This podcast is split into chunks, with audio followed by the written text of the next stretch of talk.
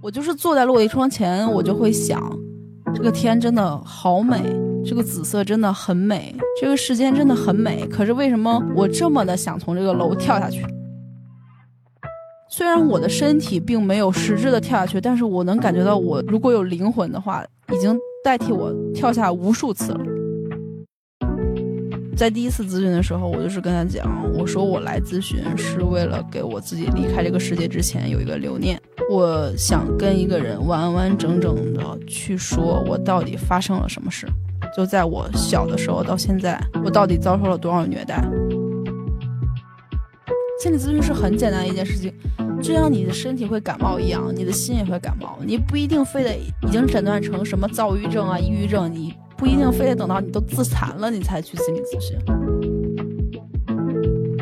大家好，我是泰迪，我是晴朗，我们是陪伴你的身边人。那本期我们要讨论的话题和原生家庭有关啊，邀请到的嘉宾是我副业在做求职辅导的时候认识的一位学员星星。他海归毕业那年呢，我是陪伴他度过了整个秋招。当时我觉得这姑娘很聪明，而且经历背景也不错，在 BAT 各大厂都实习过嘛，而且我当时就很看好她。果不其然呢，她最后秋招就拿到了一家做出海产品的大企业 offer，刚毕业年薪就有几十万。嗯，但是呢，后来我才听她说起就是他在那个秋招阶段，其实是面对了一个自己人生至暗的时刻。那时候他每周都是被自己的心理问题所困扰。那我在他听了他的原生家庭故事之后呢，我觉得是可以说让人感到非常揪心的。那与此同时，他的这种经历投射到我们很多人的就是原生家庭中，都能找到一些影子。那下面我们就请星星同学来讲述一下他是如何摆脱原生家庭的创伤，实现自我救赎和自洽的故事。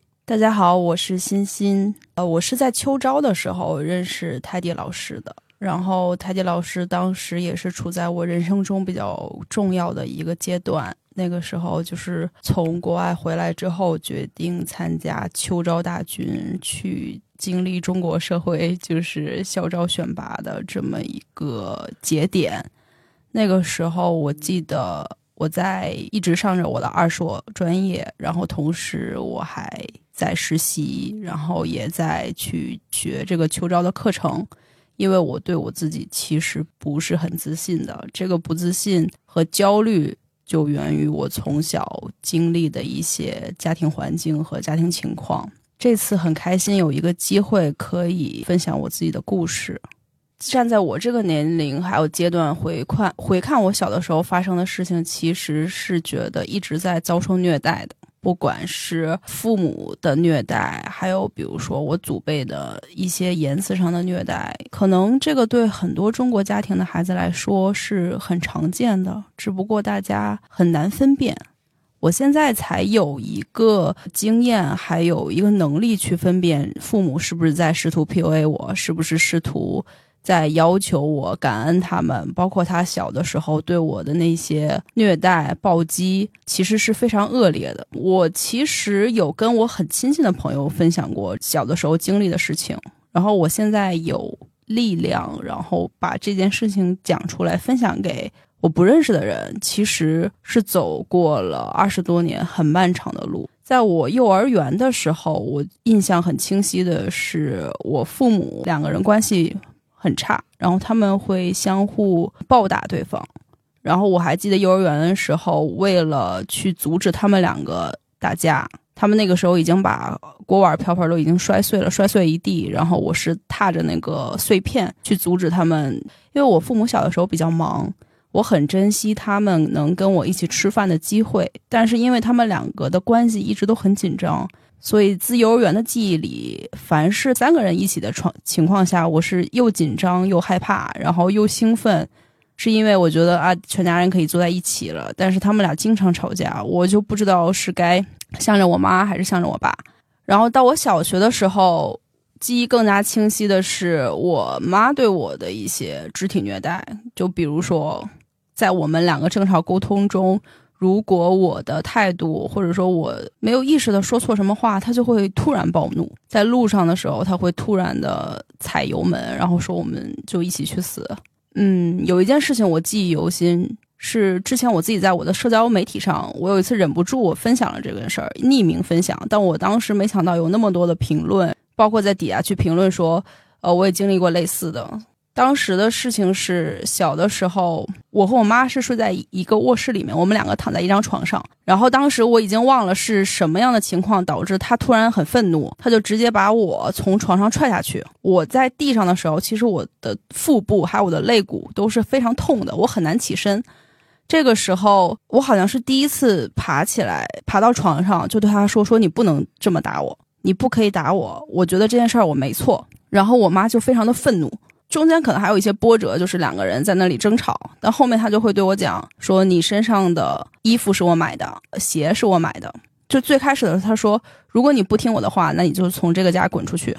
然后我要离开卧室的时候，他对我说：“你的这些身上的东西都是我我来花钱买的，你没有权带走这些东西。”然后我就开始不知道是哪里来的勇气，小学时候的我就开始自己脱衣服。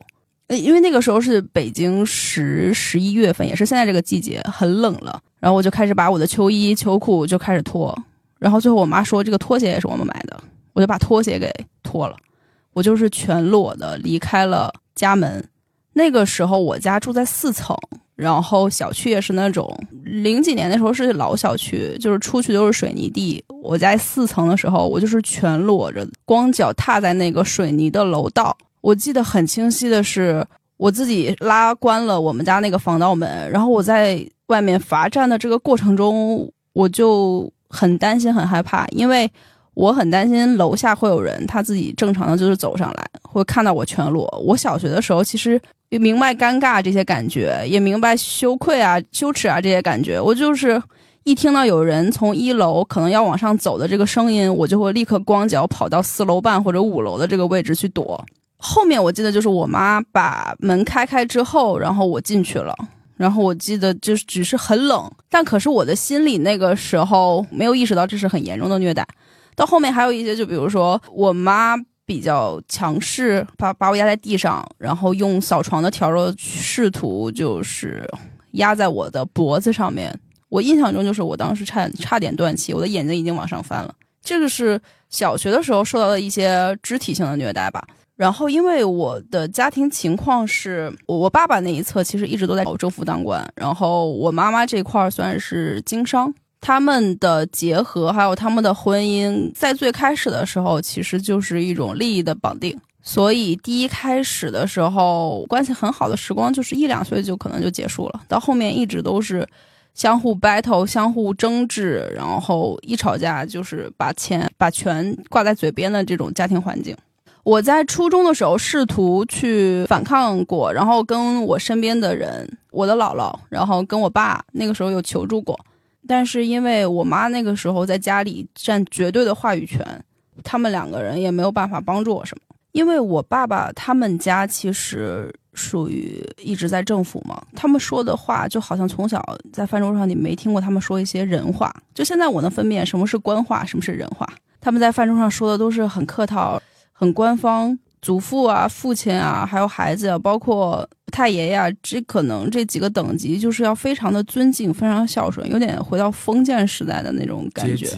对，阶级感很强。然后你也不会觉得，嗯，他是你爷爷。可能第一个感觉就是，哇，他是一个领导，他是一个呃，你需要臣服他，需要听他说的话，不能惹他不高兴，你反而还要每天做到让他开心的人。我小学的时候和我妈妈还有我爸，虽然那个时候我们三个是关系已经很差了，但是在我爷爷奶奶面前却要演出那种恩爱夫妻、恩爱夫妻、父慈子孝、和和睦睦、和和美美。所以小的时候我其实是挺分裂的，我很清楚的就能意识到啊人性的这些虚伪就是扑面而来那种。你说父母到底对我好吗？她在我爷爷奶奶面前是个慈祥的妈妈，是一个什么都为我好的妈妈。在外人面前，她也是一个完美的母亲。但是回到家之后，她确实对我又打又骂，凌虐我。除了让我全裸罚站以外，她甚至在我高中的时候还会情急之下抽我一个巴掌，之后让我在地上罚跪。其实还有很多更甚的事情，因为我其实从小到大被教育的类似那种大家闺秀似的。就是你要会说场面话，你要被你父母带得出去，你要在一些 social 的官方的场合，你要很懂得进退。我一直都在扮演这样一种类似于不算很大的政治角色吧，但是也算是一种挂件式的这种角色，工具化的角色。所以，当我高中开始有点意识觉醒的时候，我是觉得这些很虚伪、很虚假，我就已经不想再继续跟他们就浪费自己的精力在这在这部分，就开始有反抗的念头。然后我妈妈就会很愤怒。有一次我们俩最大的冲突，现在能记住的是，我当时是想看 iPad，然后她把我的路由器给我拔掉了，我就感到很绝望。我现在看知道是那个时候我的精神很空虚，我是有点依赖这个电子产品。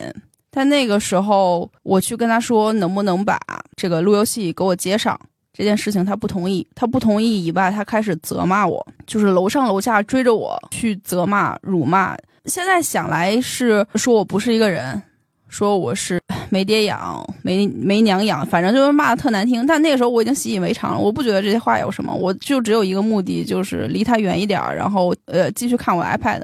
然后他就不同意，这个时候就开始追着我要打我。就是两三句一言不合就开始要上手。高中的时候我已经开始会挡了，就他要是打我一下，我会防御一下。后面我就把自己锁在这个屋里，他就跟我在外面，就是一边捶门，有的时候会用头去砸这个门。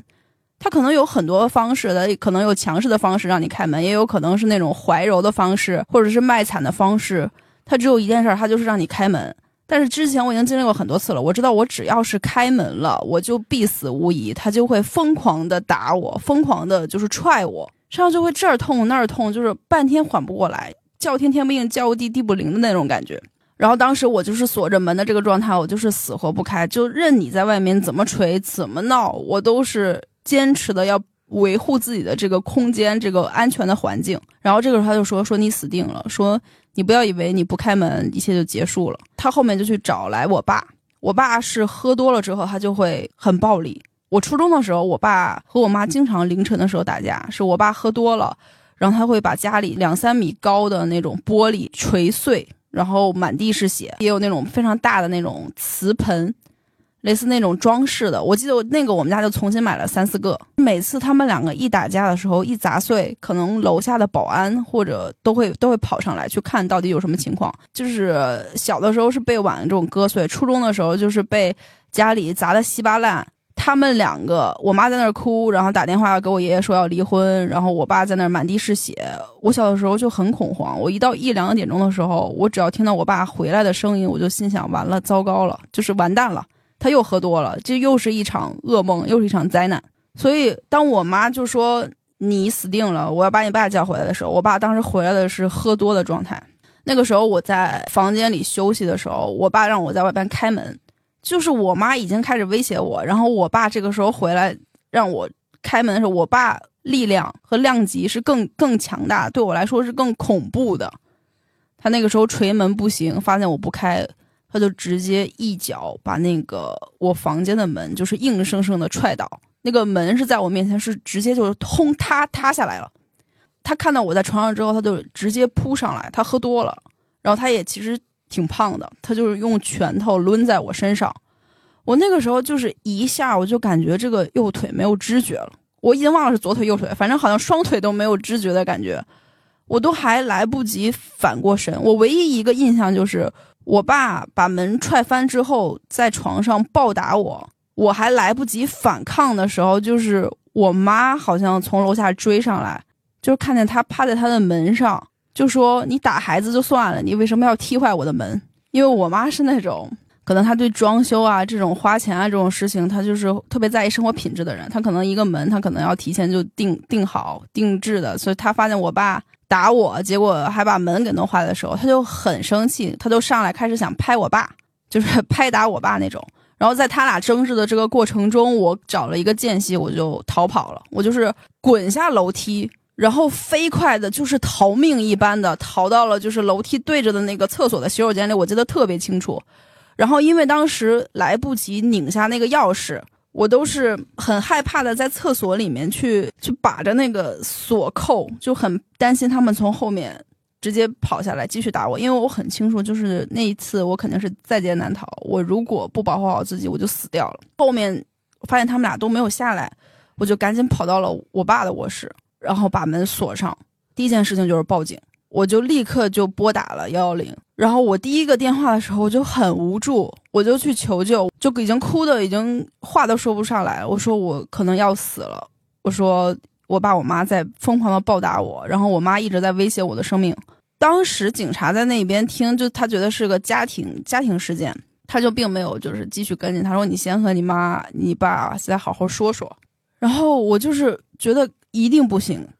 就继续又打了第二通电话，第二通电话还是同样的这个口吻回复。回复，我就没有办法再开门，我也不知道该怎么办，因为我父母其实在我家那块是有一定就是权力地位的，我也很清楚我做的任何举动可能会对他们造成影响，所以我一直以来都是忍忍气吞声，就会觉得啊，确实家里的面子比较重要，我不能因为我自己的事情毁了我爸妈的前程业绩，我会这么想，但是。那一天的时候，我还是就是继续在报警，打了第三通电话。第三通电话的时候，我就跟他说：“我说你必须要来，我说我真的就是要死了。”然后我妈这个时候还在就是外面一边捶门一边威胁我。然后我说我已经报警了，他就在门外狂笑。他说：“你敢报警？说你死定了！说你在这个地盘上你还敢报警？就是想以那种绝绝对的权利，就是恫吓住我，恐吓我。”后面警察来了，然后听到警察在外面。摁门铃，我才出门的。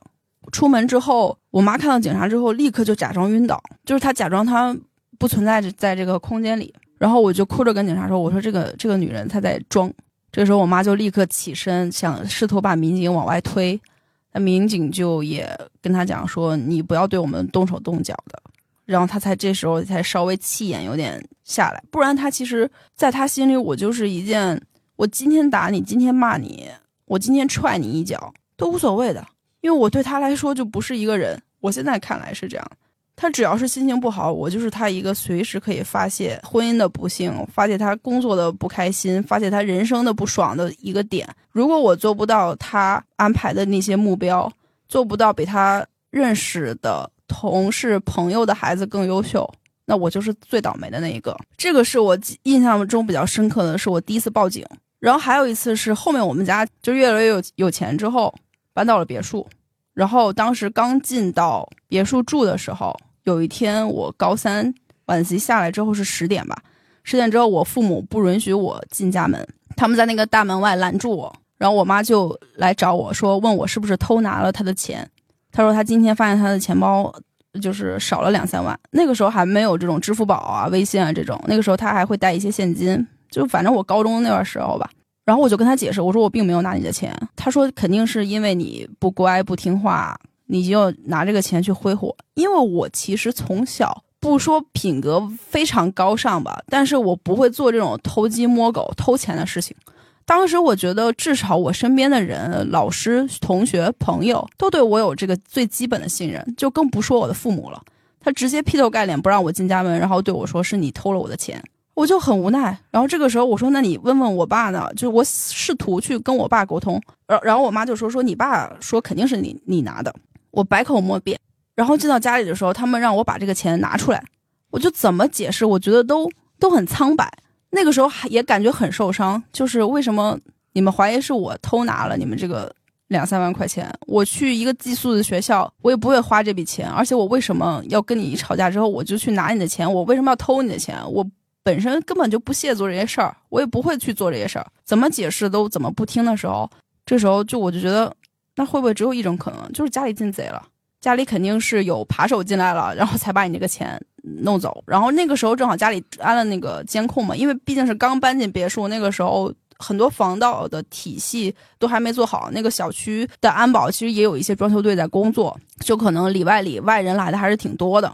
当我坚持要看监控的时候，我妈是拒绝的。她这时候突然口风一转，她就说：“啊，没关系，说我可能是落在公司里了。”其实我非常懂她的心理，就是我作为她女儿二十多年，那个时候我可能十几岁吧，不到二十岁，我就知道其实她很在意，就是她新住的新买的这个别墅，好不容易装修了，她请了那么多人过来给她温居，然后那么开心。当时有一个就是学风水的人跟她讲说，感觉你这个。你这个家有点漏财，他立刻脸色就变了。我当我说我要去看监控的时候，他其实在疯狂避免这件事的出现，同时他可能也害怕，但是他宁可相信是我偷钱，他都不愿意去看一下这个监控是出了什么情况，是不是家里真进贼。在我的坚持之下，我和我爸一起看了监控，然后果不其然，监控里面就是凌晨三四点的时候，两个扒手真的就是就像会轻功一样，从我们家两两米高的这个院子的门里面就跳进来了，就戴着手套，然后口罩。其实那一天除了我妈丢钱丢卡以外，我放在我卧室的手机充电，床边充电的手机其实也不见了，所以其实是一件蛮恶劣的、很恶劣的一个入室盗窃的案件。就是真相大白了之后，我证明了我自己的清白，然后我爸才叫公安过来，然后我妈完全没有跟我道歉的意思，她立刻就说她太害怕了，她要立刻就再搬回其其他的家去住，就是很受伤的一件事儿。我的成长过程中，我现在去回想，一直都是在自己怀疑自己。然后自己坚持自己，受到他们打压的这个过程有曲折，但是在很多真实的关键的节点，就比如说我反抗我妈，她说我身上的东西全都是她买的，但是我觉得我是自己是对的，我要坚持我自己的感受，我就出去罚站，我宁可出去罚站，你也不要想那个时候在卧室里面侮辱我、殴打我。到后面就是当你真的就是父母打我打到一定程度，让我觉得有生命危险的时候，我就是坚定的要报警。我要保护我自己的安全，还有我自己的身体，然后再到当他怀疑我的人品、质疑我的人品的时候，他觉得是我偷钱的时候，没有人在我身后，包括就是可能被天然认为一定会相信你、支持你的父母，都在就站在一个敌对角度去怀疑你的时候，我也是坚持，我就是要看监控，我就是要报警。可能我过去遭受了很多虐待，但是这三件事其实对我来说是很正向。一直支持我到现在的事情，就是我会问自己，什么是真实？你做过了这件事儿，就是你真实的做过了；你没做过，那你就是没做过。你父母对你真的好吗？有可能我小的时候有一段时间都在想，我也想当成那种，因为别人外人眼中看来我肯定是过得很幸福的，就是家里有钱，前途又好，然后能力也不差，很多人都在跟我这么讲。但是我自己问，开心吗？我其实一点都不开心，我很绝望。我父母真的是能。称为是个好父母吗？或或者说能称为是一个普通的、合格的父母吗？他们都称不上，所以我就是一次次的，就是撕开这些虚伪，然后也让我自己有一个时间去接受这些真实。我不需要当一个父母非常幸福，然后非常优秀，不需要当一个别人看起来过得很好的人。我就是要问自己：我是好就是好，我是不好就是不好。我觉得这个是呃，我从小到大。一直坚持的一件事情，也是能帮我从这些特别黑暗、无助、绝望的时刻里面走出来的一个信念。我觉得是一个信念。其实到我高中的这个节点，我基本上怎么说呢？就是已经意识觉醒，然后觉得父母其实是在 PUA 我，我是在在他们眼里，我其实是个工具人。我那个时候就只有一种想法：我的美好的生活，那就是大学之后。等我找一份工作，我自己可以经济独立，支持我自己的时候，我就可以远离他们，过到我自己想过的生活，就不会经常遇到想坚持自己的想法，想过自己想要的生活，或者说你就是想对你自己不喜欢的事情说不，都无法做到的一种很悲惨的情况。因为我父母一直在拿钱，拿他给我的生活条件来威胁我，所以虽然我不穷，但是我一直感受我很贫穷。是我觉得，我如果想拿到钱的话，我必须要牺牲我自己很大的一部分，去来满足我父母。但是很不巧的是，我高三的时候，我姥姥生病了。就是在我那么多黑暗的时刻，我相信这个家里还有一个人，他愿意站在我这边听我讲话，其实就是我姥姥。当我妈打我的时候，我爸其实那个时候已经算是一个不小的领导了。他都没有办法站出来为我说话，他只敢看着我妈发泄，因为他很担心我妈的怒火会发泄到他身上。经常的场景就是大家都看着我在旁边被打，就一群家人就在旁边围观，很冷漠。但是我姥姥是，她是一个挺温柔的老人，但她发现我妈很暴力的在打我的时候，我姥姥会很生气，去拿那个毛巾，就是试图抽她来制止她。我妈这个时候就会很恶狠狠的跟我说：“我妈妈从小就没打过我，今天我妈妈因为你跟我吵架，她就说你死定了。”就是我妈对我其实一直都是有一种那种恶意在的。那我姥姥就一直很保护我嘛。但是到高三的时候，她突然重病，然后癌症晚期，对于一个还没有实现可以拿到自己的生存能力，希望可以离开家，结果突然发现自己长期支持的那个人要离开的时候，呃，现在看来我能比较完整的去诉说当时的心态，只不过那个时候对我来说是是懵的，我就是不想接受的，也无法接受的。很快，他其实从知道他生病到他离开，也就是六个月的时间。我那个时候高三高考考试结束之后，其实结果并不好。那个时候其实被家里塞到就是北京重点中学的一个 A 班里面，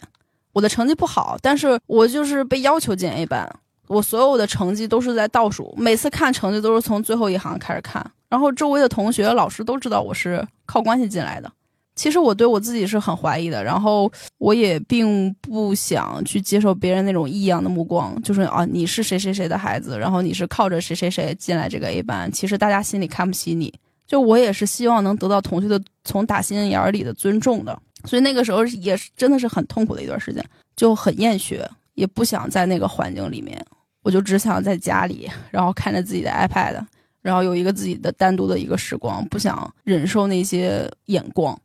高三其实那一年考的是我三年里里面最差的，可是很幸运的是，我当时被哈尔滨的一个学校录取了，还是我特别喜欢的新闻传播专业。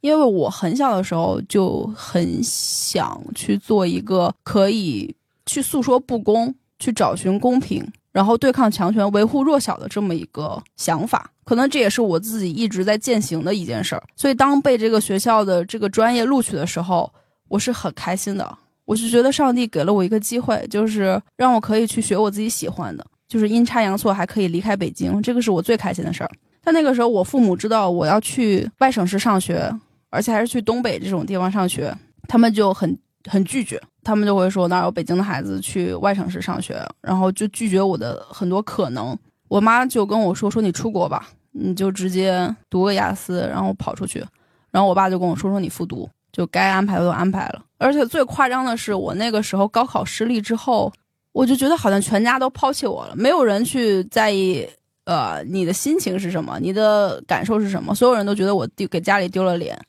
然后我高中的校长还有教委主任，甚至都还去联系我家，就说：“哎呀，怎么我考的这么差？”就所有的压力好像都朝我奔来。那个时候，我妈说了一句超 PUA 我的话，她说：“你看，你姥姥马上就要死了。”要离开了，你还考得这么差，你还要去外省市。我当时其实听进去了这个 PUA，我其实是愧疚的。其实什么都拦不住我想去追寻我自己的生活，就是他们的强权，他们的那些谎言，他们的那些虚伪吧，我其实都已经看破了。但是当你真的把一个我很爱的老人的生命和我的这个成绩做一个强挂钩的时候，我其实是害怕的。我是觉得触到软肋的，触到软肋的。我是觉得会不会这种成绩让我姥姥不放心？我是不会觉得她觉得我丢脸的，因为我知道我怎么样，她都觉得我是一个好孩子，她觉得我是好的，不会去抛弃我，也不会去看低我。我只是怕她担心，因为对于老人来说，这个孩子他要去外省市上学，开始独立一个人，他是会担心的，而且也不确定什么时候还能再见，因为他的身体已经到很严重的情况了。所以那个时候大一开始，我就觉得，嗯，我就是要出国读研，我一定要去 top 的学校读研。因为我当时的大学不是二幺幺，也不是九八五，我如果想去莫大读，读我当时那个专业，我平均分必须要每一科都达到八十五分以上。其实对于大学四年的这个课业维持是有一定难度的，而且我那个时候高中已经很久没有学习了，所以我刚到大一开始，我就是很努力的在学习，然后也很努力的去。各个城市、各个国家去看我到底想上哪所大学，然后也去香港参加新闻比赛，去美国、去欧洲，然后甚至去去伦敦，还自己去游学了一个月吧。就那个时候一直都在为这个努力。但是我大一寒假结束之后，我再回到北京的时候，就是在我不知情的情况下，我姥姥就已经去世了。等到家的时候，其实是很突然的告知我这个情况，然后让我开始安慰我的其他的家人。我这是很懵逼的，因为那个时候我爸对我讲说：“你姥姥已经去了，然后你现在要做的就是安慰好你姥爷，安慰好你的其他的家人。”我想哭，我甚至都哭不出来。我就是走到我姥姥的房间里，那个房间里面还有她的味道，她的气味。然后我打开她的那个抽屉，就是里面有我当时去国外玩回来给她带的那些礼物，她都没有用，但是她都保留的很好。然后再往下看那个抽屉，是他把我从小到大，因为我小的时候被要求参加过很多市级的比赛、国际的比赛，然后把我那些三好学生的奖状、什么演讲比赛的这些奖状都一一收好在抽屉里。在此之前，我是不知道的。所以，当我从抽屉里面看到这些我小的时候的这些印记的时候，我就是觉得我姥姥真的很爱我。但是从今天开始，在最后的这个爱我的人，他也离开我了。就是这样的一种心情，所以我我同时也会觉得我是嗯辜负了我姥姥。反正当时也是被我妈这句话 PUA 吧，就是大学疯狂的努力学习，然后去到好的学校在读研。这四年中我都没有去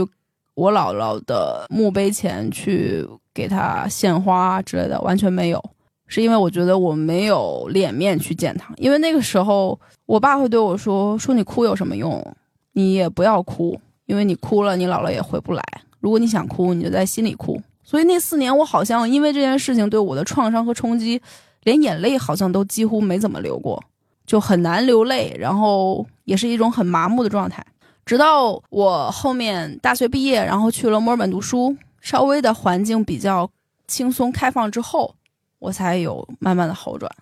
其实还有一件事情是。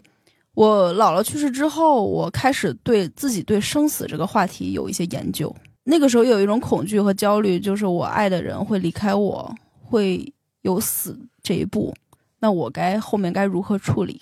那个时候可能还没有办法去理解生老病死这个是个规律，那个时候就很抗拒。当时我妈妈对于我姥姥去世这件事情，现在看来是撒泼耍赖，就是发泄。有的时候，他觉得我姥姥去世了之后，他就跟我讲，这世界上最爱我的人已经走了。他说他也要跟着我姥姥一起离世，就是因为我，他才没有办法离开这个世界。然后他也会跟我说，我这辈子最爱的就是你姥姥，就一直在跟我输出这些事情。但其实当时对我来说，我也承受着悲痛的我姥姥离世，且我那个时候的年纪也还在成长过程中。但是我父母都没有给我展示一个相对于比较成熟的、比较淡然的面对生死的一个态度，所以我最开始的时候情绪其实是被我妈影响的，就是我妈妈会突然一个不开心，她会觉得我姥姥都去世了，怎么所有人都不让着她？有的时候也会摔家里的东西，我和我爸那个时候就只能帮她打扫。有的时候我妈也会精神崩溃的，类似离家出走吧。那个时候基本上是一边努力的在哈尔滨上学，然后一边回北京陪他度过心里的不开心。同时那个时候他也在家里跟我姥爷因为财产的一些纠葛问题去撕逼大战。在前期的时候，我不可避免的就是成为了他的工具，他就会跟我诉苦，就好像我姥姥去世这件事情，那个时候给我的感觉是我姥姥走了，但是她确实是很爱我妈，我应该替我姥姥去照顾我妈。站在他这一边，因为我能感同身受，我姥姥有多好，我姥姥给我们的爱，包括他关心的人，我其实是想力所能及的去照顾他爱的人啊，留在世上的我妈，就是很简单的这个想法。其实我那个时候以为我妈也保持着这个想法，但直到这四年，断断续续的，他都是以我姥姥离世了这个理由，做了很多让我觉得费解的事。然后其中一件就是。因为我大学在哈尔滨读书，在东北这个地方，我爸我妈从来就没有来看过我。我最严重的时候生病，是我需要早上去输液，晚上去输液，一个人在冰天雪地里面。我没有找朋友，是那段时间一不想打扰，二也不想让自己比较虚弱的那一面去给别人展现。现在想来，那段时间是活得很封闭。我唯一一次求助我爸和我妈的时候，我就是说我这次是真的病得很严重，不是说你三十八、三十九度吃一片泰诺你就可以继续去月考的那个状态，是我真的需要一个人陪我。但我还没有说完我的病症的时候，我妈妈就在那边跟我爸说：“说他这个就是小毛病，你根本就不用管。”就是我才会大崩溃。在这种背景下，他都没有来看过我，所以当他大四的那一年突然对我讲说他要来看我，我其实挺惊喜的。其实，在我大学这个过程中，我跟他关系不好，但是我都是一次次的在给我们两个修复的机会、可沟通的空间。所以那天他来的时候，我发现他旁边有一个男生，我就是在想，他是不是我爸给他派来的一个司机，就是帮助他开车的人。但后面订酒店的时候，我发现不是这样的，因为我本来想作为接待他们的人给他们订酒店，然后想问那个男生住哪个房间的时候，我妈妈跟我说你不用订，说你就订一间房间就行。其实对于大学的我来说，我已经知道是怎么回事了。我说那他是你的什么人？我爸前一秒还给我打电话说你妈妈和你在哈尔滨玩的怎么样，开心吗？他还以为我妈只身一人来找我，结果我妈竟然带带了她的小男朋友。我当时对我来说就是很无语，然后很震惊。这个背景还是这四年来你都从来没有来看过我，然后唯一一次你以看我的这个借口带着你的小男友来，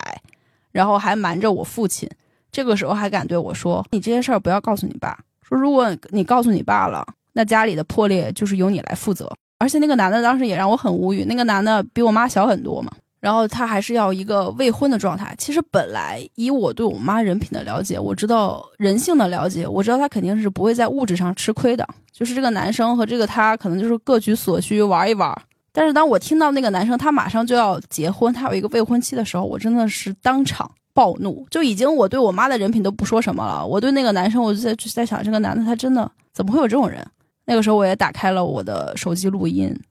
把我们三个的对话录下来了。因为我在这个家庭过程中，我虽然也有一些比较清明的想法，但是我也知道现实的残酷。未来如果有一天真的对簿公堂，至少出轨这件事情留有证据，对于分财产这件事情也是一种利益双重的利益保护。但是就是他一直在刷新我的下限，最刷新下限的是我问他为什么要这样的时候，他对我说：“你姥姥都去世了，说这世界上没有人爱我，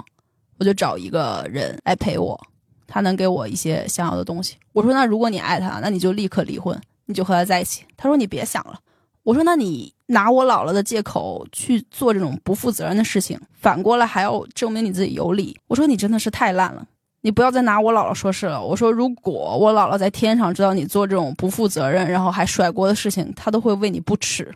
我说了很多这种话，然后我妈一直都是在逃避嘛，在回避。然后他就说：“你根本就不懂这个现实社会、现实世界是什么。”在这个事情背景下，其实我并没有立刻跟我爸讲这件事。那个时候，可能我也考虑我自己的财产吧，或者说，我也真的在内心希望有一个相对比较完整的家庭。我当时就把这件事情埋在心底了。研究生某一个寒假吧，我爸因为酗酒吧、吸烟，他的身体很差，然后他突然脑梗去急救。那个时候我正好在北京，我赶到医院的时候。我离他可能只有几步路远吧，我就看到他在病床上，因为他的弟弟是医生，然后他身边他那个病床上围了很多医生，我就在人影的那个缝隙过程中，我看到我爸就是青紫的那种脸，就是完全没反应，然后周围可能很多人都在叫他，就只有几步路，我当时就觉得腿很软，我根本就走不过去，然后我爸就立刻就是被急救去做手术，在手术室外面。我其实还算相对比较冷静，我就是在等待这个结果。然后我妈立刻就是瘫软在地，然后说她很难过，呃，很担心，这可怎么办？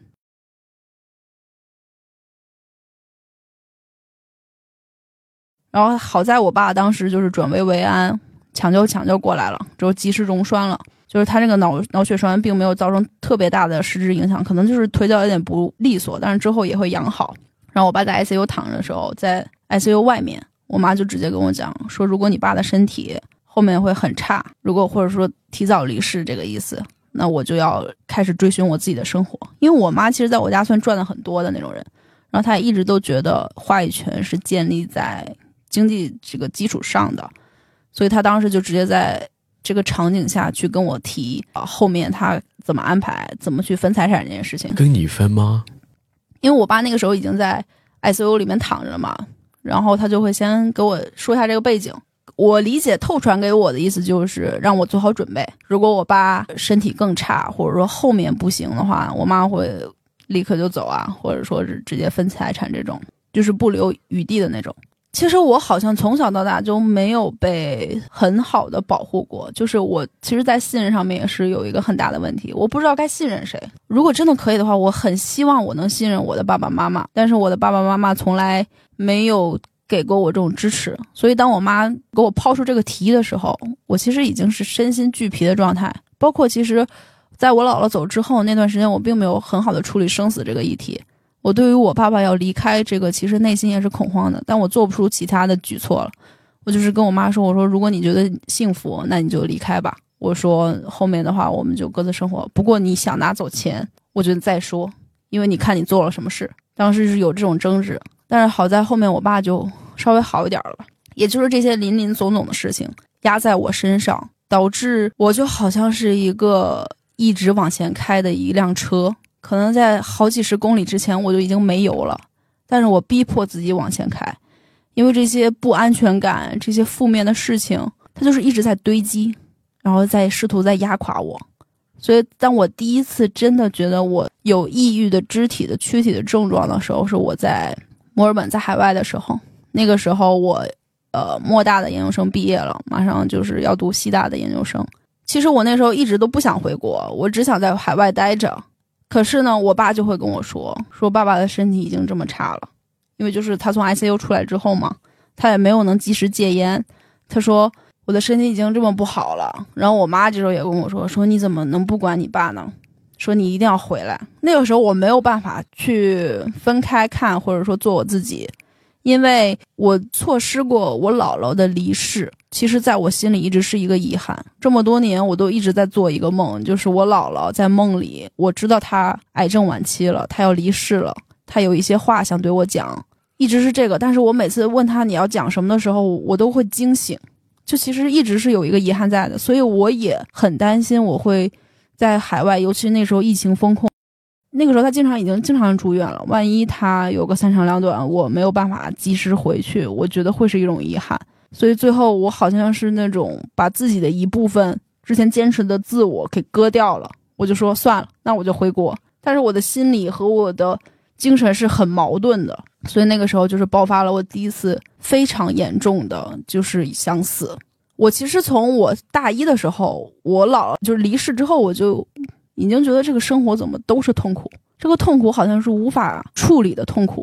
这个痛苦今天这个还没这个伤还没好，然后明天又有新伤，就望不到头的那种绝望感。我的生活痛苦占了百分之八十以上，如果是这个比例，那我何必活着呢？我只是想避免痛苦，我觉得那有一个比较好的途径就是离开这个世界。我对于这些什么财产，对于这些生命的体验，我都可以不要。我就是真的不想再遭受和忍受这些痛苦了，也不想经历了。但是我之前也没有死的原因是。一，我觉得我还没拿到名校的 offer，没给我姥姥一个交代；二是我自己其实人生也有很多没体验的事，没体验过的事情。我没体验过出国读研什么感觉，我没体验过找工作什么感觉。就可能这也是这两方面：一是对自己的希望，二是对自己姥姥的一些遗憾吧。就是让我还在活着，我就是也在给自己时间。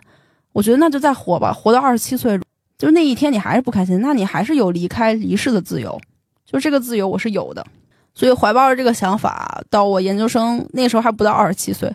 我记得很清楚，因为知道马上要回国，然后马上要处理家里的事情，然后也要去再去秋招去竞争，我的全身其实是很痛的。那个时候是真的，我连卧室的门都出不去。我我的身体没有任何的创伤，但是我的胳膊我抬不起来，我的腿我抬不起来，我就是全身疼痛。我想试图从床上下去。我的力气只能撑到我走到门口，我就走几步，我就是开始喘，我的眼泪会从莫名的开始流到呆滞，我看不下去所有的这些什么电子产品、电视剧、什么歌，我我就是心烦意乱，我的心里有反应的时候就是哭泣、愤怒，我就很想把我妈在我大学的时候带着她的小男朋友找了一个小三，在我面前让我去帮她参谋参谋这个男生到底好不好的这件事儿。我好想给他说出来，我好想告诉我爸，因为可能我爸生病之后，我其实还是背负着这个压力的，就是我，我好像好像跟我妈一起把他背叛了一样，背叛了这个家一样。我当时会有这种感觉，我觉得难道我爸有一天死了，我都不让他知道这个真相吗？我觉得那个时候有多重的压力吧。坐在我那个沙发上，其实我当时在墨尔本的房子其实其实很好，就是有一个大的落地窗，然后阳光可以洒在身上。但那个时候我就是成宿成宿的睡不着觉。我看到过两三点、五六点的墨尔本，它的天空有时候是紫色的。我就是坐在落地窗前，我就会想，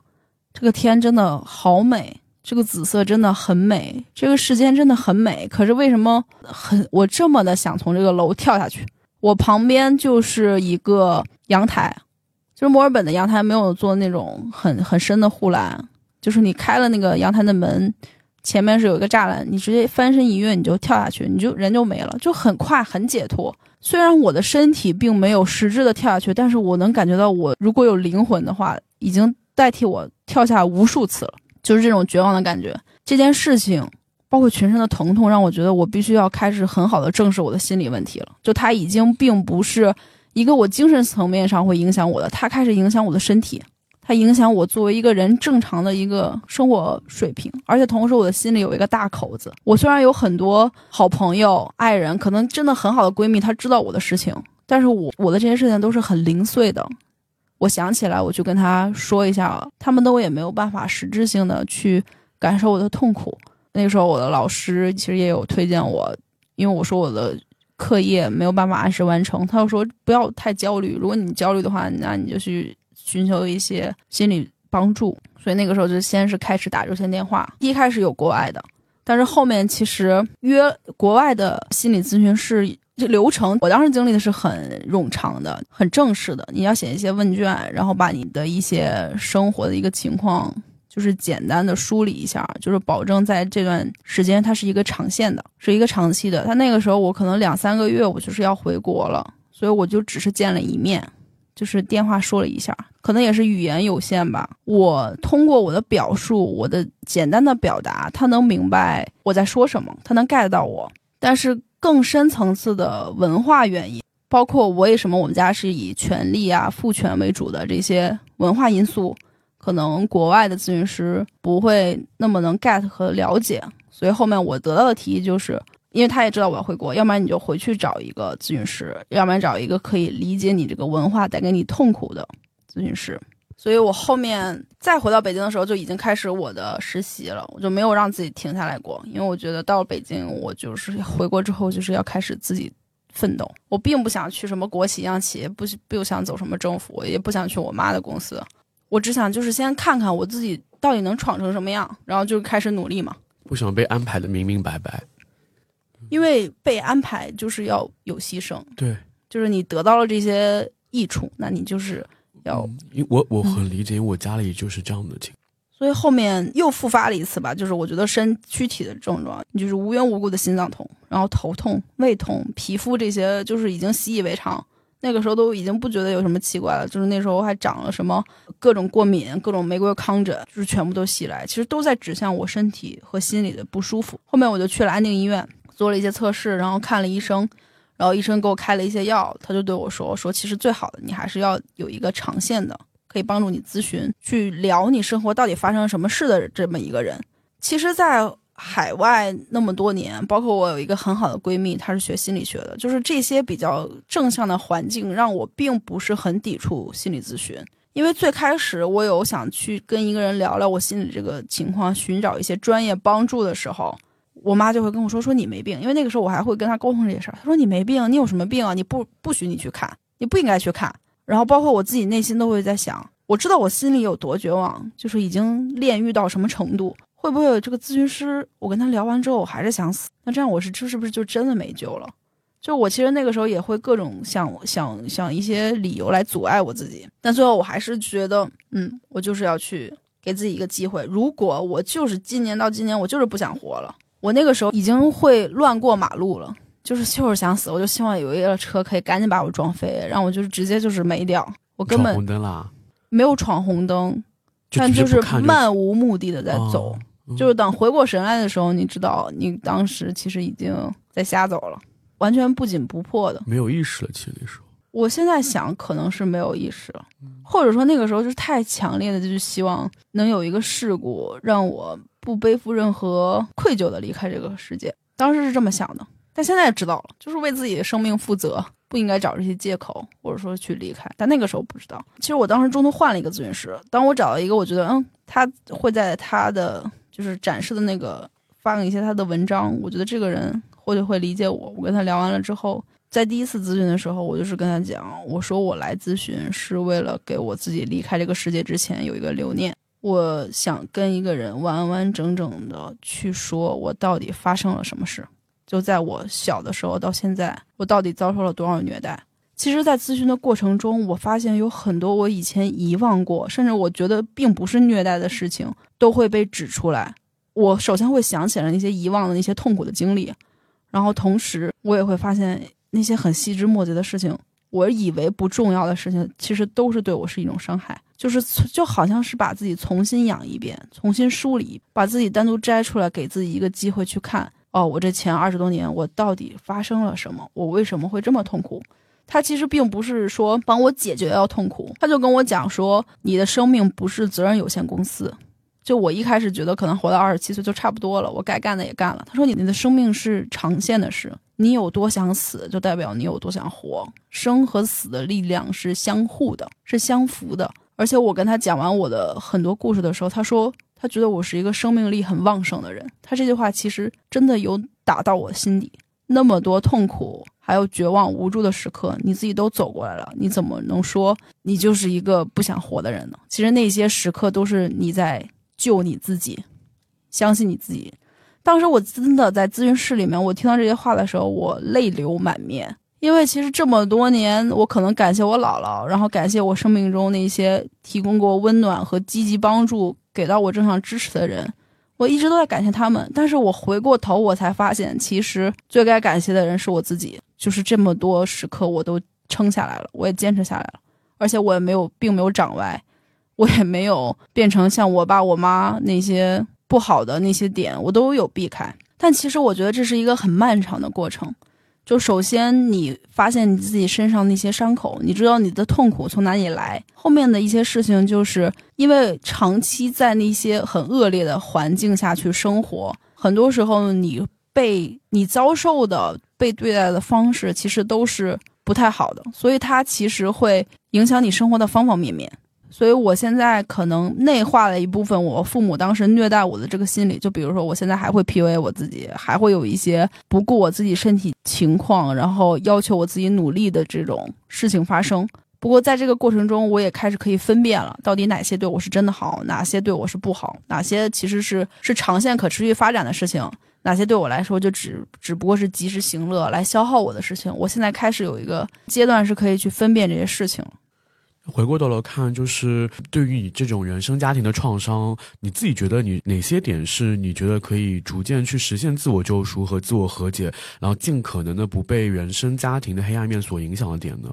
很重要的一点是相信自己，就可能做到相信自己都很难，但是有一个很简单的一个 tip，就是先肯定自己。我们很多时候都会有一个直觉、直接的反应，比如说这个人说了一句话让我不开心。我可能第一反应是不开心，第二反应就是说，哎，可能他说的也没什么，他只是没有恶意的在说，然后压制住这个自己的这个不开心。我们都会常常的去否认掉我们之前最优先的那个直觉性的感受。我之前和我的原生家庭，包括那些比较恶劣的事件能分开，就是因为在逐步的发生这些事情，这些恶劣事情一次次发生之后，我开始越来越坚定，我第一个直觉就是我那种不舒服的感觉。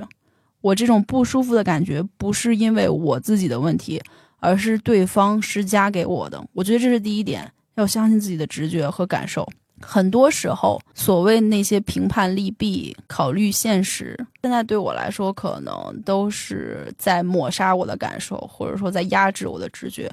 现在我去做一些事情，选择一些重要的场合，就是人生的选择的时候，我都会开始遵循我自己的第一感受。其实这个能力可能对于很多原生家庭非常幸福的孩子来说，是一个天生就有的能力。他们天生就会尊重自己的感受。但是对于像一些可能家庭比较暴虐，然后家庭比较不幸福的孩子来说，父母打压他们的方式之一，其实就是否定他们的感受，让他们忘记自己，让他们把自己的这些意识都抛开，臣服于父母的意志和权利。对，完全就是沦为一个工具，就是你根本到后面，你可能你说你开心吗？你到底想追求什么生活？他们可能都说不出个一二三，就是因为在最开始的时候，他的第一直觉和感受被抹杀了，这是第一点。第二点，我觉得就我个人经验来看，有了直觉这个地基之后，它是可以帮你去筛选你在生活中、工作中，然后人情交往中，你和什么人在一起的。你会自然而然的远离那些让你感受不舒服的人和场合，然后自然而然的去接触那些能给你正向支持的课题。其实对于我来说，当时我爸妈殴打我、暴打我，我就去跟我最好的那个发小闺蜜去讲。可能别人都会觉得，哦，你爸你妈这么好，你怎么这么说你爸你妈？或者说，就像其他人对我说的，你爸你妈不容易，这么努力拼，你也要好好优努力的优秀。如果我一旦表达我自己和我爸妈的矛盾，他们就会。完全不假思索的说，你就应该理解你爸你妈，完全根本就不在乎我的感受。一模一样的话，我曾经被听了无数次。他们根本就不管你在家里遭受了多少暴打和暴虐，他们就只是觉得你爸你妈是个有权势的人，你爸你妈对于他们来说才是最重要的这个关系，他们要维护住。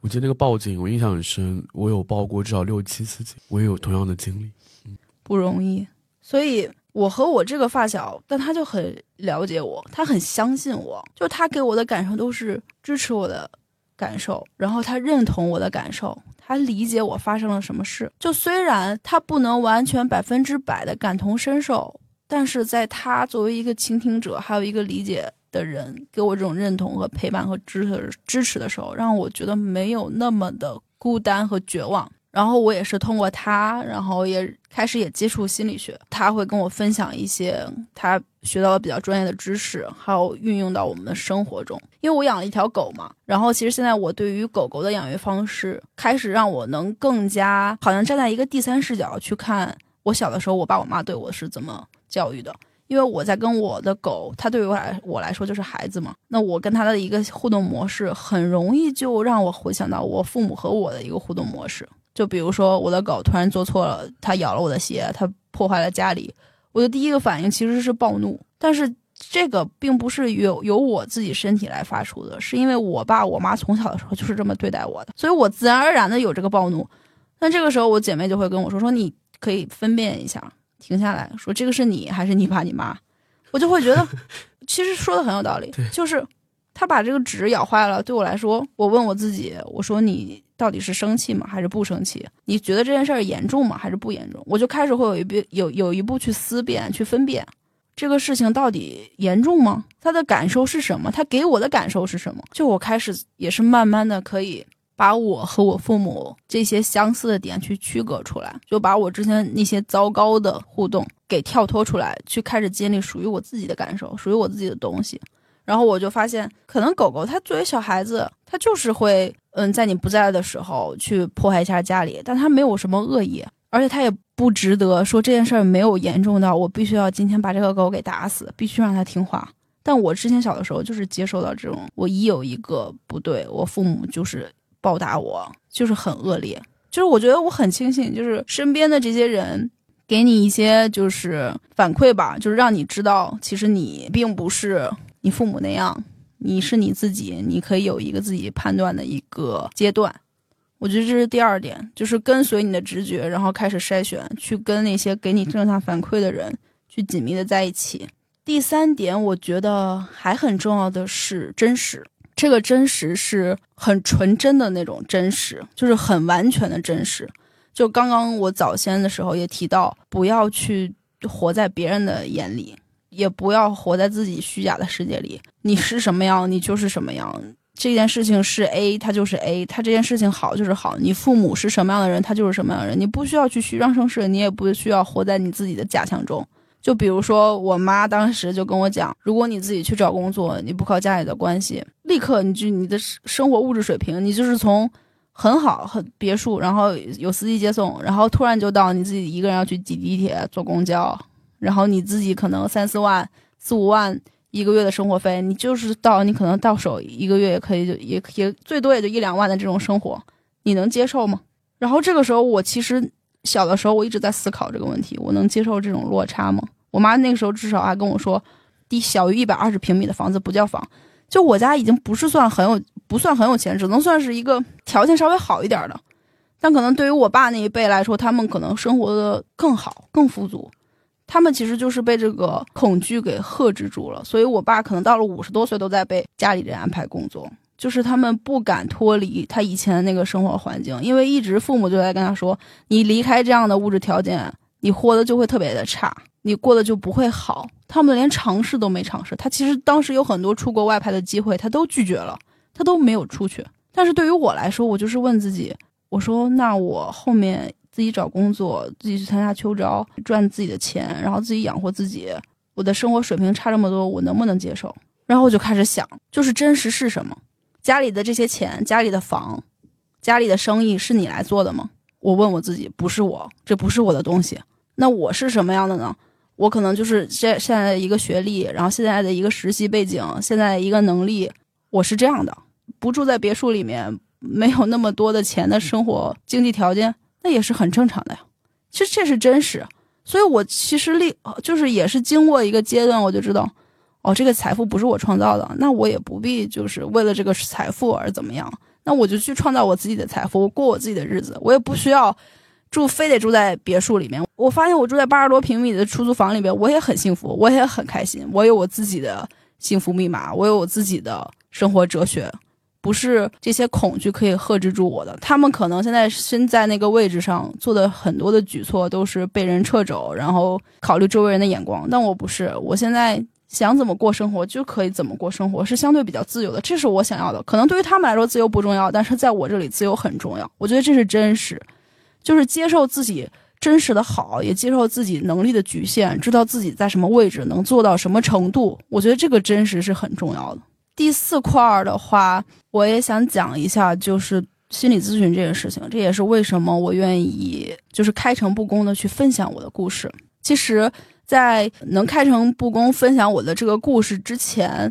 我可能连描述我身上发生过什么事情我都没有办法。我以前把我报警这件事情当一个笑话在讲，我就说：“哎，我被我爸我妈打了，然后我就是还报警了。”我爸甚至都当成一个笑话在讲。因为那个时候，我没办法说这是一件很严重的事情，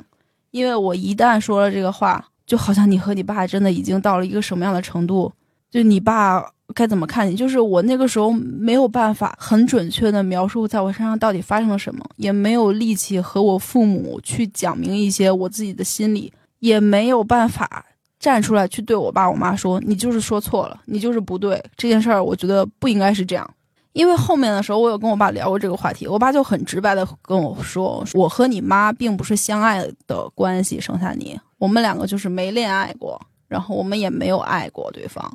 我就是把你生下来，可能算是那种政治联姻的那种，我并没有给你这些爱。所以当时其实我听到这个之后是挺暴击的，就是哦，我父母都没相爱过，然后就有了我。同时，我爸那个时候也跟我讲说：说你太天真了，他说我太天真了。”他说他很清楚我妈能给他带来什么，给他带来的那些利益啊、关系啊、照顾啊这些。他说他很清楚这些利益的点。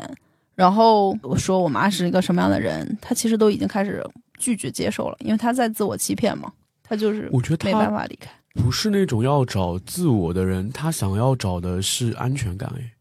但他的安全感其实他没有认清的是，他的安全感并不来源于他自己。对。他的安全感也不来源于一个所谓看起来稳固的婚姻，因为在这里面他已经虚弱到没有办法离开了。因为我妈其实在我和我的心理咨询师沟通的过程中，她有一点反社会人格这一类人，他没有什么所谓爱与不爱的这种感情，他可以表现出来，但是他的方式很多元、很多样，只为了一点，就是达到他的目的。你会发现他经常的前后不一致，然后他身上也会有很多官司。他的身上有很多矛盾点、争议点，他和周围的这个社会的人很难和谐共处，尤其是有利益牵扯的情况下，所以这个也是造成我小的时候很分裂的一点，就那时候很痛苦，还没有像现在比较融合一体。是那个时候，我妈会让我很混乱，她一边骂我，一边给我好的东西，一边不给我钱，然后一边又开始关心我。我太理解了，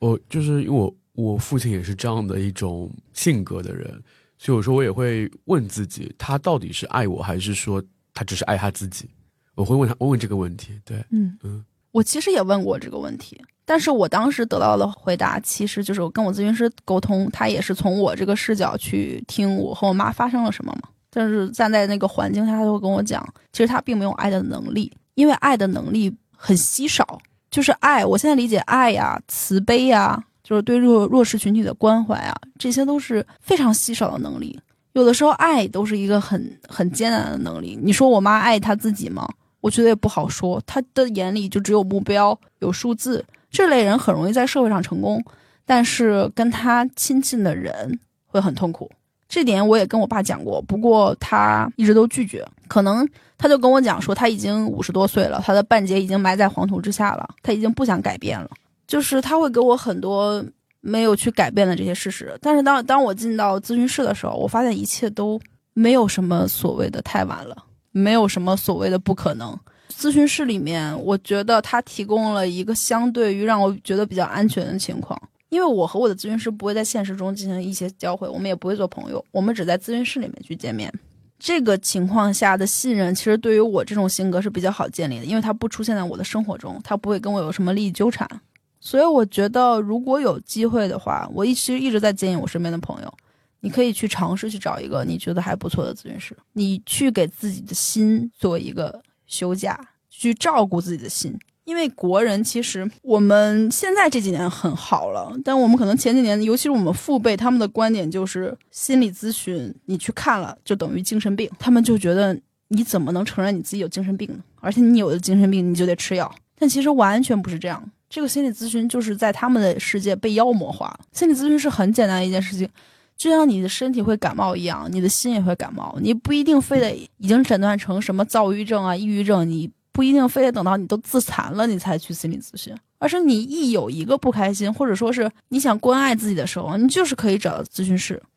很多人其实都没有这个机会吧。我自己走进咨询室之前，我也会各种阻碍我自己，然后阻止我自己。但是这个核心其实是关爱我自己的身心健康。就是这个世界里面总是会让我有一个新的体验，就是去了解我自己。知道我自己在想什么，在做什么，这也是我为什么可以说是在过去从秋招第一份工作到我现在的新工作这个过程之中，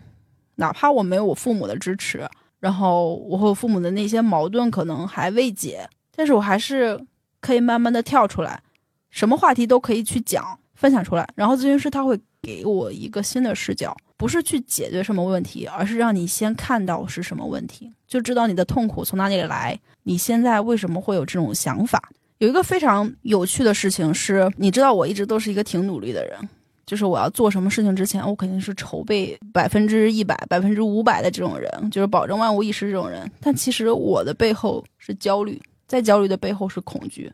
我恐惧这件事情我做不好，可能我脑子里会有一些或者想象中不好的事情会发生。然后我咨询师他其实是也是个北京人，然后他就会用我们俩的那种体态，会说：“那你身后就追着一只大老虎。”就是他会让我很快的就 get 到我到我的问题到底是什么。我就是其实是在被追着，我心里有一个恐惧在驱使着我在做这件事儿，让我没有办法享受我现实的生活。上周的时候，我跟他聊一个话题，我跟他去描述我想过的生活。我想过的生活就是有在可能二三线城市，我有一个院子。然后我可以跟我的猫、跟我的狗，我们一起生活在一起，非常平静。因为我是爱型人嘛，就是可能我看起来很 social，但其实我内心是 I 人啊。我是 I 人，哦，我是 I 人，我一点都不想去社交。我的或者说我的社交之后，我是需要很长的一个恢复期的一个人。我其实想过这样的生活，然后我就跟我咨询师说了，我咨询师当时就是满脸说：“那太遗憾了，就真的很遗憾。”你没有过上你自己想过的生活，你这么努力，你没有过上你自己想过的生活。其实我现在的手里的钱，然后我的未来，我的事业，包括我可能我还想想去做一些副业啊，就是等等之类的，我一直都是在努力的武装我自己。可是我在我坐在咨询室里的时候，我很累了。然后我说我想干嘛的时候，我说我想过的生活我还没有再过上。然后当他说完太遗憾之后，可能也是因为我们两个工作将近两年，有一些默契了。我当时我就是去复盘，我当时两个想法，第一个遗憾就是我在阻止我自己去过我梦中一直想过的那种生活，很多年我都想过的和狗狗猫猫在一起，然后在一个园子里的那种田园生活。第二个遗憾，我当时还品味出来，其实是我在阻止我自己享受我现在的人生。就是其实我有一个遗憾，是他的第二句遗憾的感叹是太遗憾了。就是我并没有去看，我现在其实已经过得还不错。从过去走过来，然后我现在有自己的事业，我自己的理财，我的钱，然后已经很足够我生活了，然后也有自己的猫猫狗狗，我养养了我以前想养的一些家人和陪伴，然后我还有自己想做的事情，而且还在上海这个城市。然后我也并没有一直在北京里面，然后包括我过去那些年，就是这个遗憾是啊，我其实一直在追求我没有得到的东西，我一直在焦虑我还未得到的那些事，或者说我一直在恐惧我什么时候能得到，如果我得不到，那我会不会有一些不好的事情发生？就是也是在这个过程中，我觉得我开始会更了解我自己，所以很多时候我现在在听我的好友，他们跟我分享他们生活，可能说什么我我真的不想结婚。但是我妈就是逼着我结婚，或者说我妈经常把我和其他孩子去比较，他们会跟我倾诉这些不开心吗？但是其实现在站在我这个位置上，我已经把这些坑都已经填过来了。我已经从第三者的角度看，其实这不算是什么大事，是他们当下其实是可可能是个卡点，他在阻止他自己，或者他在不允许有自自己有这个自由。现在可以看出来，还有一点是，有的时候你伸出来太多沉重的东西，你跟你身边亲近的朋友啊，或者说。男朋友啊，爱人去聊的时候，他们很难去承受的。听到你的倾诉，可能会有一些心情负担，而且也不知道怎么从专业的角度去了解你，去理解你。所以，我觉得咨询咨询真的是一个不错的一个方式吧。我就再问最后一个问题啊，就是那其实你现在的就是你现在的状态非常的呃幸福快乐，然后找寻到自己的就是自我的那完整的自我那一面，但是你其实还是有一个家庭就是在那边嘛，就原生家庭在那边，那你是直接跟他们断绝了，还是说我还是会有跟他偶尔有些联系呢？就你怎么处理好你自己现在有的独立的人生和原生家庭的关系呢？呃，我必须就是很坦诚的说，我并不觉得我现在的生活是完全的那种幸福美满，我倒并不这么觉得。但是我有一个新的感受，就是知足，这是我过去很多年的生活里面都没有的感受。我现在并没有抵达我自己的那个以前理解的那个目标，但是我对我现在拥有的一切，我感到知足和踏实。我的正念会比我以前。可能遇到一件事情，我就开始暴躁的这种状态要稳定的多，也对周围人际关系里面可能会有一些攻击呀这种事情，就不会像以前反应那么大。我也会觉得这个是可控的，就不再害怕了。然后感觉是活在地上了。以前我可能觉得我自己的状态是飘在空中的，它是不踏实的。但现在每天醒来的时候，就是是幸福的，很容易从。很小的一些 moment 去感受到这种知足和快乐，就比如说我今天看到我的狗躺在我我的脚边，然后我抱抱它，亲亲它，我就觉得很幸福，我就是有这种感觉。但是说到百分之百的圆满，可能我已已经不追求这个东西了，我就是接受我现在这个状态，这个接受度变高了。然后和我父母的关系呢，其实一直也是在双方也是在往前走，去探寻这个阶段。我在过去这些年，我跟他们断绝过，然后我也跟他们掰扯过、撕过，然后我也要求他们对我道歉过，就是我也捍卫过自己的权利。在这个过程和纠缠之中，不说父母吧，让这个关系中的对方改变，其实是很难的一件事情。这件事情其实并不是说我们自己做错了，或者说自己命运悲惨，怎么遇遇上这样的父母，这样的就是沟通对象。这件事情其实是。对方就是在那里，他就是像痛苦一样，他就是避免不了。然后这件事情是发生了，重要的是我怎么来理解。对，理解我自己很重要，就是保护我自己很重要。嗯，就是他可能就是一个 NPD，他就是一个不讲理的混蛋。就这件事情，我可能也就是到这儿了，我不会再让我自己再放开我的心里去跟他继续沟通了。我反而第一件事情是做的是自保。我现在也会跟我父母联系，但是这个联系的前提是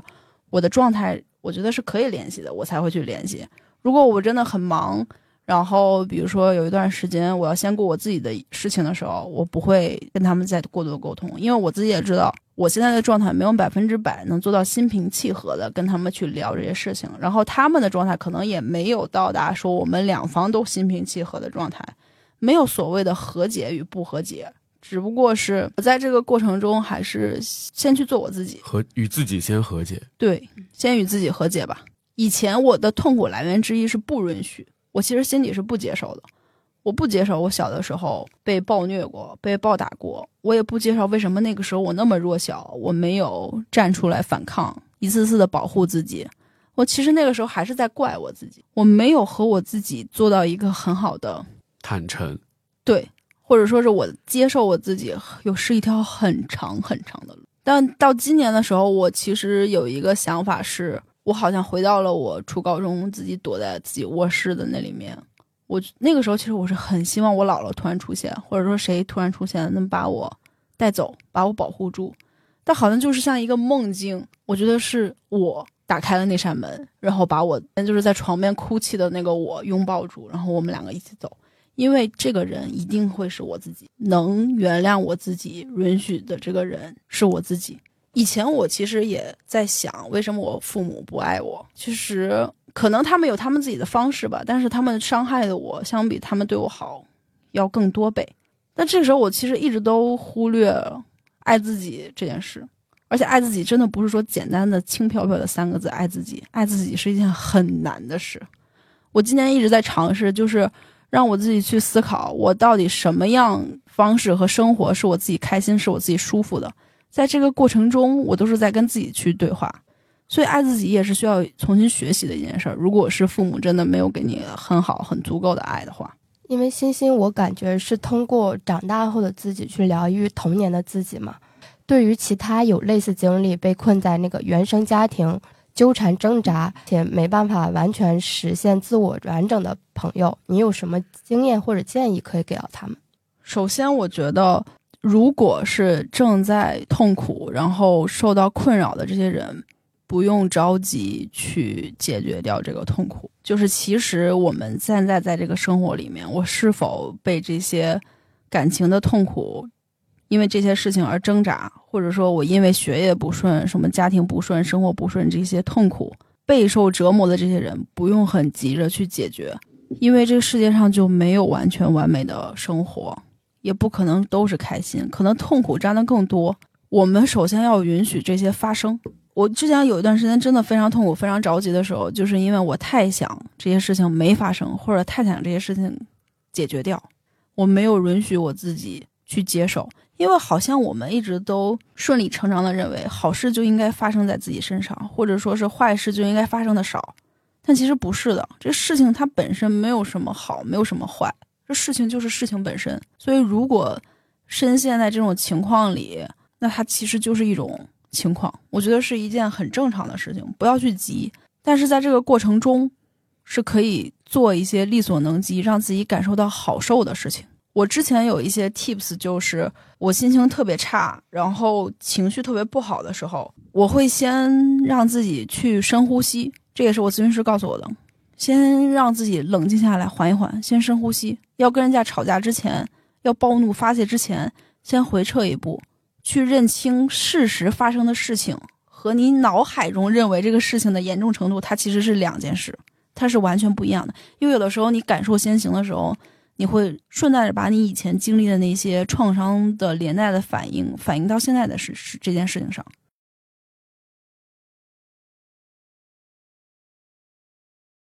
如果是在家庭中遇到这些不开心的事情，物理距离的离开，就是有一定距离的远离很重要，就是你可以很直接的去减少你和你父母矛盾碰撞的这个频次。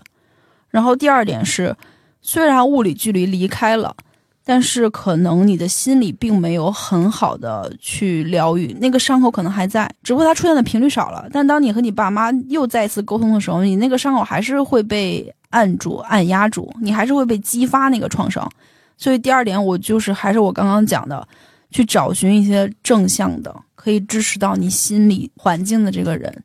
先允许自己受到保护，允许自己获得支持，允许自己是无助的，是。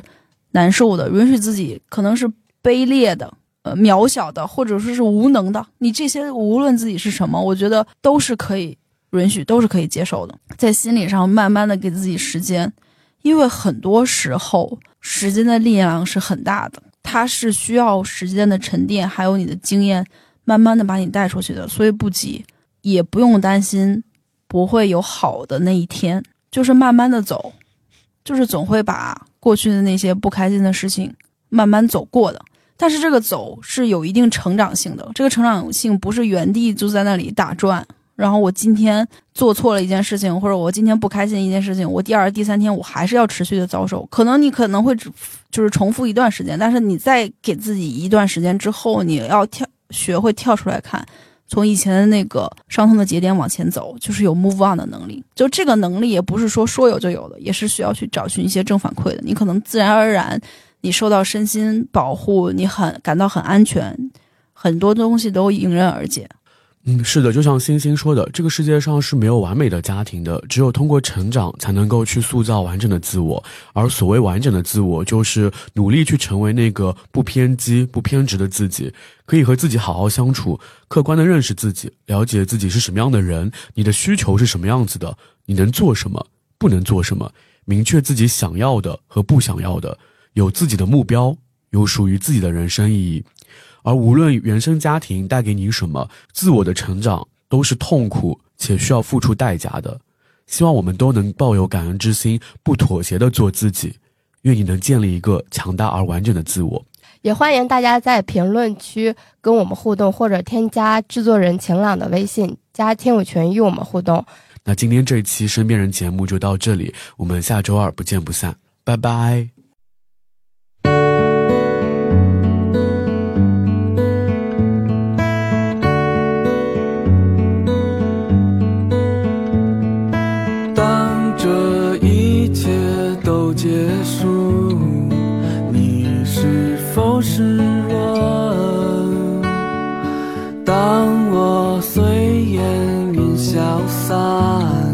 水为